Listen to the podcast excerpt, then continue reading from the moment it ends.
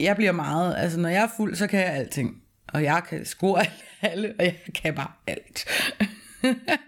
I'm on top of the world, lige indtil så rammer man barrieren, fordi jeg har aldrig formået den, at der er nogen, de kan finde ud af at drikke, og så er de sådan, nu er vi deroppe på toppen, så er det ved at være tid til at slappe af, og så går vi snart hjem, hvorimod mig, jeg ryger op på toppen, og så wuff, helt ned igen, hvor det bare bliver for meget, og man så sidder nærmest og alt det, man prøver på at slukke, det føles bare 10 gange ekstra klokken før om morgenen, ikke?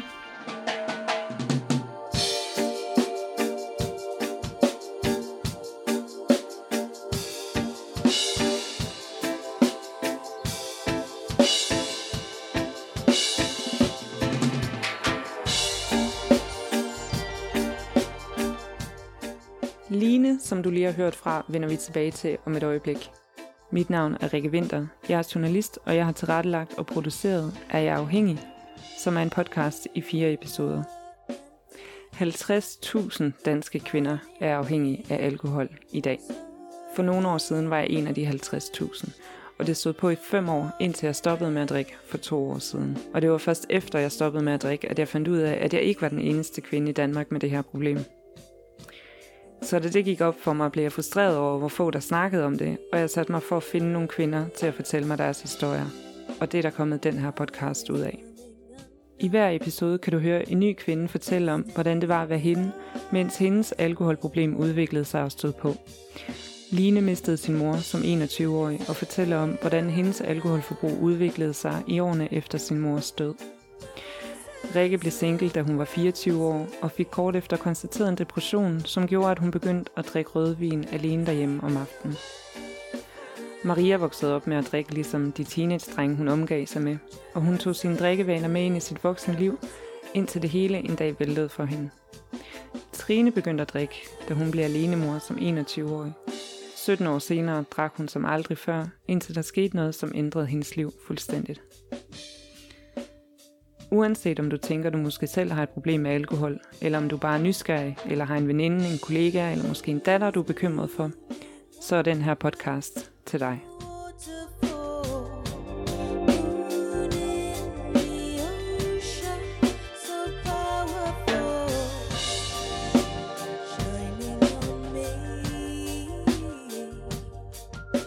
Jamen, min navn er Line. Jeg er 37 år, og jeg bor her i Aarhus. Og jeg sidder som salgskonsulent i en privat kundeservice. Da Line er 22 år, bor hun på Island og beslutter at rejse tilbage til Danmark for at begynde en uddannelse. Men planerne ændrer sig, fordi hendes mor bliver syg. Den januar morgen i 2003 er Line sammen med sin daværende kæreste, da hun finder ud af, at det de troede var en lungebetændelse, viser sig at være langt mere alvorlig. Vi var kommet hjem fra en bytur en torsdag. Det var en fredag morgen. Jeg tror bare, vi havde den byen en torsdag. Vi var unge. Og så vågnede vi der om morgenen. Min mor, hun ringer, og jeg skal komme ud og hente hende på Skype i sygehus. Og den er helt gal. Hun vil ikke fortælle mig over telefonen, hvad det er. Og får hende til at fortælle mig det. Og så er det så, fordi hun så har kræft. Og jeg kan huske, jeg bryder helt sammen. Og min eks, han får simpelthen sat mig ud i badet. Sætter mig derude på toilettet med bruseren hen over mig. Og så mens, så drøner han ned i kiosken og henter lidt morgenmad og smøger, og så op igen. Og så, nu havde jeg siddet der længe nok, og så børste tænder på mig nærmest, fordi jeg græd, og jeg var helt i chok. Så tog vi ud og hentede hende, og så startede det der. Og så gik det fra, at min måde at håndtere tingene på, det var jo, at vi kunne bare feste noget mere. Og jeg skulle stadigvæk være der for min mor, men jeg følte også, at når jeg nu var der så meget for hende, og hjalp hende så meget, så havde jeg endnu mere grund til at give den gas i weekenderne. Og så begyndte det sådan lidt, at min mor, hun fik det værre, og hun fik det værre. Det var sådan lidt, det har aldrig... Hjemme ved os, min mor, hun har boet i Spanien, så det har været sådan lidt... Det der med at drikke vin til maden, og få vin en hverdagsaften og sådan, det har ikke været noget problem. Altså, det har været normalt. Så det var sådan lidt, jeg tror ikke, at jeg sådan helt lagde mærke til, hvornår det gik fra at være en hverdagsting, og det er fint nok til at lige, det har været hårdt med det her, ude at besøge hende og passe min egen hund, som jeg havde ude ved hende jo, og klare alle de der ting, til at, nu skal min hjerne bare lammes i her, fordi jeg magter ikke mere, altså, jeg magter ikke flere tanker omkring det her. Der går nogle måneder. Hendes mor flytter på hospice, og Line besøger hende flere gange om ugen, samtidig med, at hun arbejder mellem 3 og 4 jobs, og hun kan holde hverdagens sorg på afstand ved at gå i byen og feste i weekenderne. Men dagen kommer, hvor der sker det, Line frygter allermest. Jamen, jeg sov derude, og så den første aften, det var tirsdag, det var natten til tirsdag. Der havde været en masse ting forud, og jeg havde sovet derude et par dage, og jeg var virkelig træt, jeg var virkelig smadret. Der lå vi så Matador, fordi det kunne godt lide, og så siger hun så, nu var det tid, nu sagde vi farvel. Og så vågner vi næste morgen, hun var så ulykkelig, og hun vågnede, fordi hun kunne ikke mere. Altså, hendes mave var helt inficeret, så hun kunne ikke engang til at føde, altså. Hun havde dræn ned i maven og alt sådan noget. Hvad nu der, så kommer jeg så til ind og mødes med min dengang kæreste. Og får noget brunch og lige får noget mad, og han går til, at jeg vil være.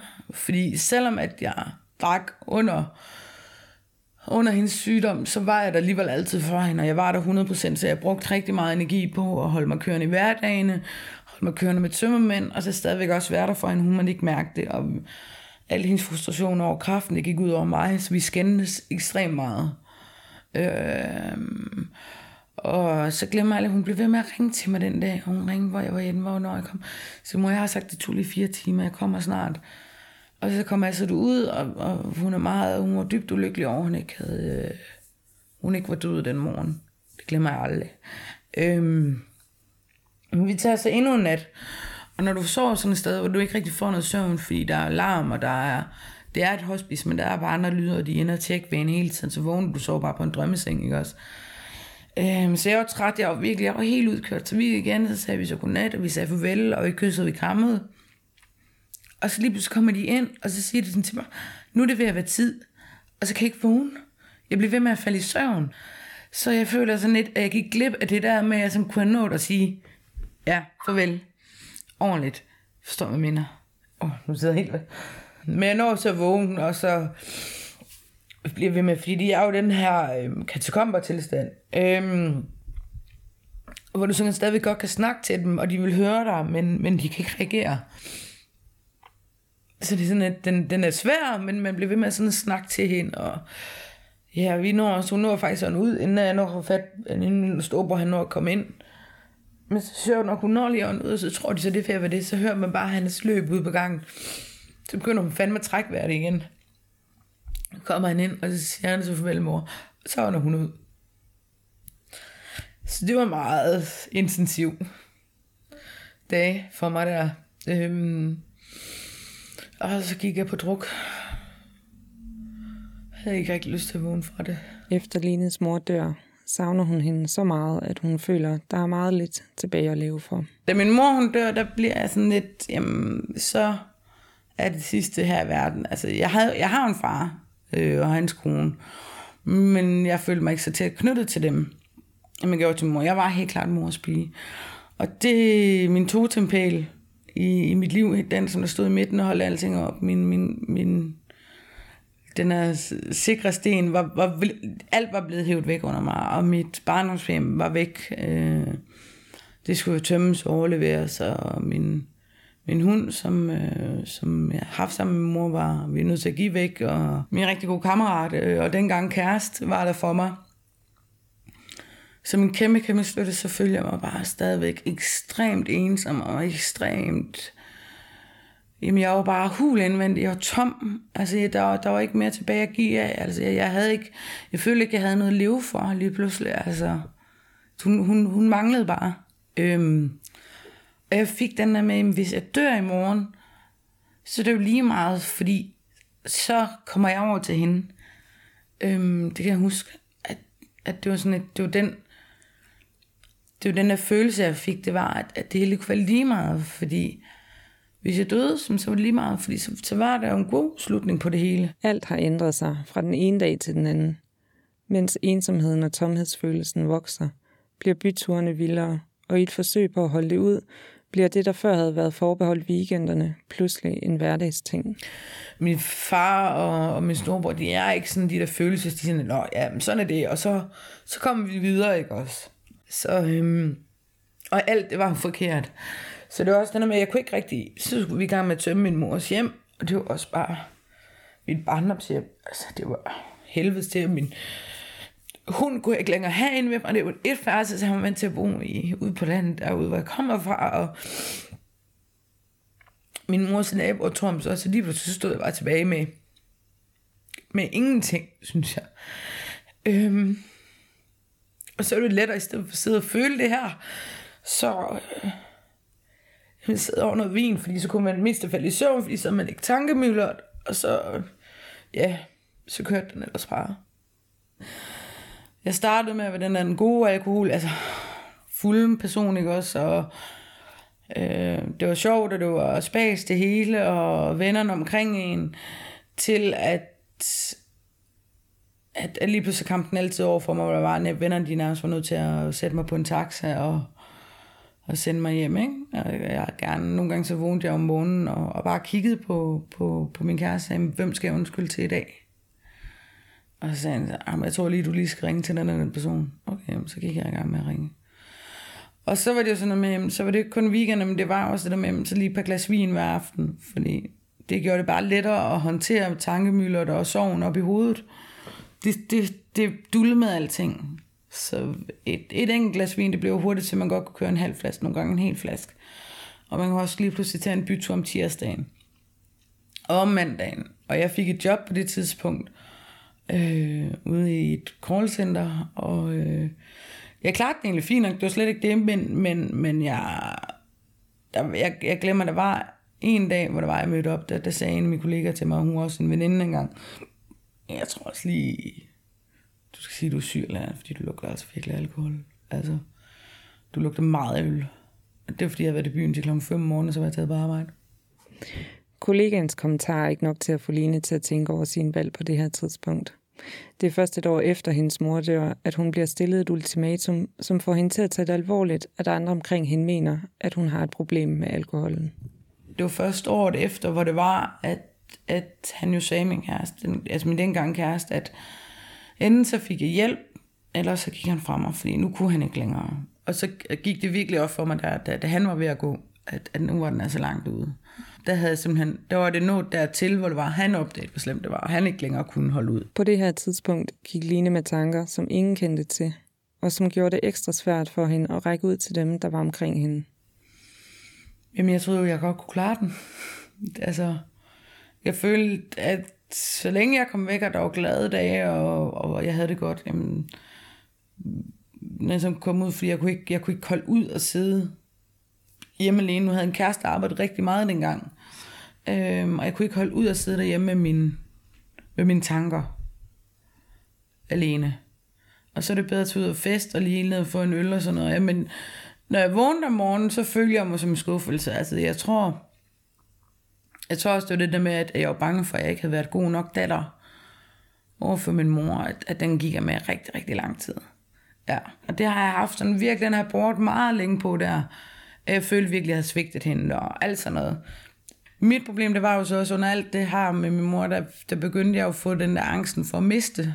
Så jeg så jo dæmoner overalt ved folk. Altså, jeg så jo folk, der jeg var bange for at miste alle. Og lige så meget, jeg var bange for at miste dem og blive ensom. Både min dengang kæreste og mine veninder og venner. Jamen, lige så meget skubbede jeg dem så væk, fordi igen, så er det også den der med... Jeg tror, det var den der med, at jeg fik et eller andet med, at så kunne jeg lige så godt bare selv skubbe dem væk. Fordi så blev jeg jo ikke skuffet. Så vidste jeg jo, så havde jeg kontrol over det på en eller anden måde. Da den der alkoholen, det gjorde bare, at så var det ikke så slemt, men det gjorde også, at jeg fik en ligegladhed omkring alting. Og jo mere ligeglad jeg blev i løbet af aftenen, jo mere udholdelig blev jeg nok også. Så i stedet for den der med at prøve på at arbejde på mig selv, og arbejde på mit forhold, og angsten for at miste, jamen, så skubbede jeg bare folk væk i stedet for, fordi det var lettere at skubbe dem væk, end det var at miste dem jo. Alligevel blev det i høj grad de mennesker, som Line omgav sig med i årene efter sin mors død, som hjalp hende med at vokse fra sit overforbrug af alkohol. Efter kærestens ultimatum ender Line og hendes ekskæreste med at gå fra hinanden, men de bliver ved med at være venner. Som jeg fortalte om, lige pludselig så vendte den bare for mig, at det her, det skal jeg bare kunne klare. Jeg tog stadigvæk mine byture, og så lige så stille, jeg tror bare, lige så stille, så fik jeg bare Jeg tror, jeg fik nogle venner, som der, udover min eks, der, som der forstod det der med, at man godt kunne give den gas, men der også skulle være mere indhold, og vi lige stille voksede sammen. Og man kunne ringe til hinanden i hverdagen, og der var faktisk nogen, der var at snakke med. Og så, men jeg tror efter det, så lige så stille, så begyndte den jo sådan at gå ned, altså det begyndte at slappe af, det der med alkoholen i hverdagen. Jeg tror, det var der omkring det vendte, altså jeg begyndte at slappe lidt mere af med alkohol, men jeg havde jo stadigvæk min tilbagefald, hvor jeg stadigvæk godt kunne tage i byen bare for at drikke, for at glemme og tage mine vilde ture. Der sker også noget helt andet, som skubber i den rigtige retning. Efter et overfald i byen kommer hun nemlig i kontakt med en psykolog efterfølgende. Og efter de samtaler, hun har med ham, er der noget inde i hende, som for alvor begynder at falde på plads. Og som hun selv siger, finder hun en måde at eje sorgen på. Jeg tror, det var 7 år efter min mors død, der var jeg udsat for noget overfald, hvor jeg egentlig fik sådan noget bagefter. Jeg troede egentlig ikke, der var sket noget, fordi det var sådan, det var en, der forsøgte at overfalde min veninde. Og så lagde jeg mig imellem, og tænkte, det var ikke noget. Lige pludselig kunne jeg bare mærke, det kokser oven i hovedet. Altså når det var, at jeg hørte, jeg boede på det tidspunkt i Silkeborg, og der var sådan en grus udenfor min hus, og jeg hørte fodtrin derude. Jeg panikkede fuldstændig, jeg var bange for, at de kom efter mig. Alt sådan noget. Og efter en uge, så sidder jeg så på arbejde, og så kan jeg huske, en kollega, han siger til mig, men Line, har du ikke haft nogen reaktion på det eller noget? Så siger jeg sådan, nej, det... jeg kan godt mærke det, når jeg er sådan lidt nervøs. Og så lige pludselig, så sidder jeg sådan lidt, så er der bare sådan helt stille, så begynder jeg bare at sidde og græde. Og så kigger han på mig, Line, du skal altså have noget hjælp. Og det var rigtigt nok, jeg skulle have noget hjælp, fordi jeg havde fået et eller andet over det. Bare forsinket reaktion. Så kommer jeg ned til ham her, psykologen, som der simpelthen er som sendt fra himlen. Og vi starter med sådan noget kollektiv hypnose, og vi går ind i det, for at fjerne angsten for dem, og at det var rigtigt nok det, som jeg nu havde gjort. Så går vi så videre, fordi han siger, at der er også et eller andet, noget mere, der gør dig ked af det. Og det var også det der med min mor. Og så går han faktisk ind og fjerner den der, ikke, han fjerner ikke sorg, men han får mig til at slutte fred med det. Det var meget befriende. Det var simpelthen som om, det kan godt være det der omkring, at det der med at dulme alting med alkohol, den lige stille stoppede. Fordi det var simpelthen, der var en sten, der faldt fra mit hjerte, og jeg blev meget lettere, og man bliver aldrig ok med at miste sin mor jo, men... Jeg følte ikke længere, at jeg havde skuffet hende. Jeg følte, at vi havde sluttet det godt af, og at det er ok, at man er ked af det. Og også det der med at eje ens sorg. Altså, at man er i det, og man tillader sig at være i det, og man tillader sig at blive ked af det og sådan noget. Hvorimod det ikke bare skal slukkes med det samme. Og det er ok at tankemylde om natten en gang imellem, og ligge og være ked af det og sådan noget. Jeg tror bare, jeg begyndte at være... Jeg kunne rumme det mere, jeg kunne være i det, og lige så stille, så var det der med... Jeg kunne... Den der med, folk lige siger, at det blev bedre en dag. Lige stille, så begyndte det bare at blive bedre. Det begyndte at blive ok, og det begyndte at blive... Jamen, sådan er det. Måden Line drikker alkohol på i dag afhænger af, hvilket humør hun er i. Forstået på den måde, at hun er opmærksom på, hvorfor hun har lyst til at drikke, og hvis det er de forkerte grunde, så lader hun være. Det er ikke altid, det går, som hun gerne vil have det, men også det kan hun være i på en god måde. Og det bliver tydeligt efter et forhold, som hun for nylig har været i, går i stykker. Når der jeg lige er kommet ud af et træls forhold, som jeg jo lige er, så det første, jeg tænkte, det var, at jeg skal derud og give den maksgas og bare glemme og bare ud af tema som teenager, ud af flirte. Og det skal man også give plads til, men det igen det med også, at det er ok at have det sådan. Men jeg ved det også, at jeg er ret presset på arbejde, har jeg haft en stressende uge, er jeg ked af noget, så er det ikke smart for mig at gå ud og få øl, fordi det er 100%, jeg får noget blackout, og jeg ikke kan svare for, hvordan jeg har opført mig. Men altså, jeg vil det stadigvæk sige, at jeg kan da også godt være ked af det, og glemme, og eje situationen, som det er, hvor det jo så netop er, at jamen, i en brændert kan den så komme over for mig, og alkohol og følelser, det er ikke nogen god blanding, hvis det sidder ude på tøjet, og man har en dårlig situation. Når man går i byen, når man har for meget bagage med, når man går ud og drikker, og specielt når man har drukket meget, så skal der ikke særlig meget til, at ens sindstilstand vælger, hvordan brænder den bliver. Og jeg har ikke nogen pæn stiv person, hvis det først kommer over, det er jeg sgu ikke. Og der har der været et par gange, hvor jeg simpelthen har taget ud, og det har jo ikke, jeg har jo været ked af det, når jeg vågnede næste morgen også. Jeg har jo ikke fået bearbejdet noget. Og jeg får også den der med, skal det være hver weekend, jeg skal i byen? Så bliver jeg sådan, selvom jeg godt kan få uro over at ikke være ude med venner hver weekend. Altså det der med, når jeg sidder her i tredje weekend og ikke rigtig har nogen aftaler, det kan jeg jo få sådan lidt uro over. Men jeg tror mere, at det er den der ensomhedsfølelsen, at man mangler en at dele hverdagen med. Så i stedet for, altså gå ind og kigge på, hvad er det virkelig, du sidder og savner? Er det at være ude på en eller anden bar med vennerne, eller et eller andet, eller er det en eller anden tosomhed med et andet menneske, eller nogle venner, som bare sidder stille og roligt, ikke også? Og den er jo også vendt fra, at nu gider jeg jo ikke rigtig længere byen til, at jeg vil hellere sidde hjemme ved venner, og så jamen, altså, sidde og hygge derhjemme, ikke? Med venner, og jamen, så kan der da godt være vin indblandet, men så er det bare på en lidt anden, så det er bare på kontrolleret niveau. Altså. For Line handler alkohol ikke længere om at slukke hovedet, som hun kalder det. Hvis hun drikker i dag, handler det om noget helt andet. Det skal sådan være nogle store ting, nogle store arrangementer, så gider jeg. Gå og spare op til det, og gå og glæder sig til det. For ellers så bliver det også bare endnu en fest. Endnu en ny fest. Og man bliver sådan et, transport frem og tilbage. Det er også, man er blevet gammel.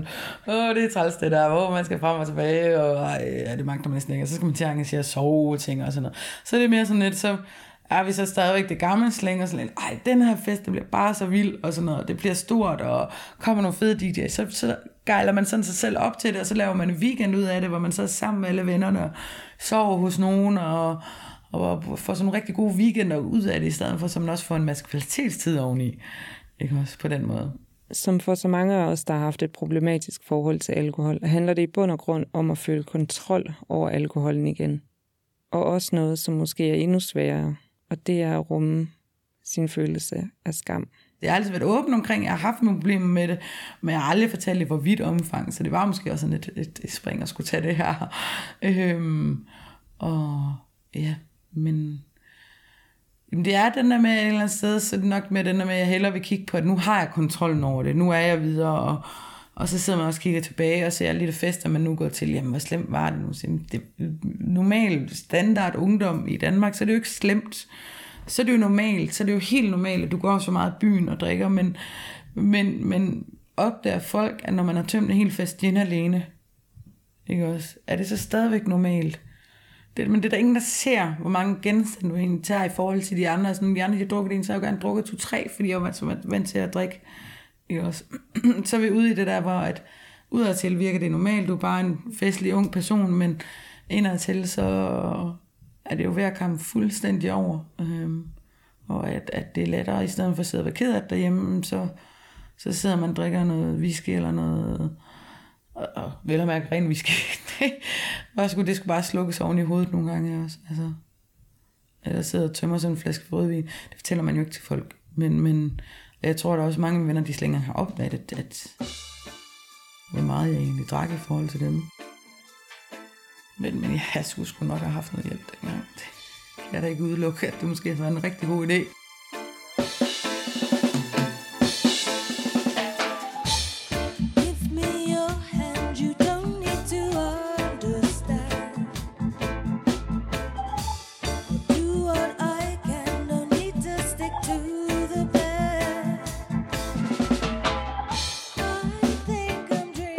Jeg har mødt mange, der tror, at enten så kan man styre sit alkoholforbrug, eller også så kan man ikke, og så skal man vælge at være ædru for altid. Mange tror også, at anonyme alkoholikere er det eneste sted, man kan gå hen for at få hjælp. Men sådan er det heldigvis ikke. Der er rigtig meget hjælp at hente, og i programnoterne har jeg skrevet en liste over tilbud fra organisationer, som arbejder med alkoholproblemer, og fra kommunerne. Her kan du finde al den information, du skal bruge, og du kan vælge at skrive over chat, sende en e-mail, ring til en hotline eller møde op til en personlig samtale. Det er anonymt, og det forpligter ikke at snakke om det. Alle, du kommer i kontakt med, er fagpersoner og kan enten hjælpe dig eller sende dig videre til nogen, der kan. Hvis du vil vide mere, kan du klikke på linksene direkte på din telefon og blive ført videre til hjemmesiderne. En stor tak til Alkohol og Samfund, og en særlig tak til Rikke, Maria, Line og Trine.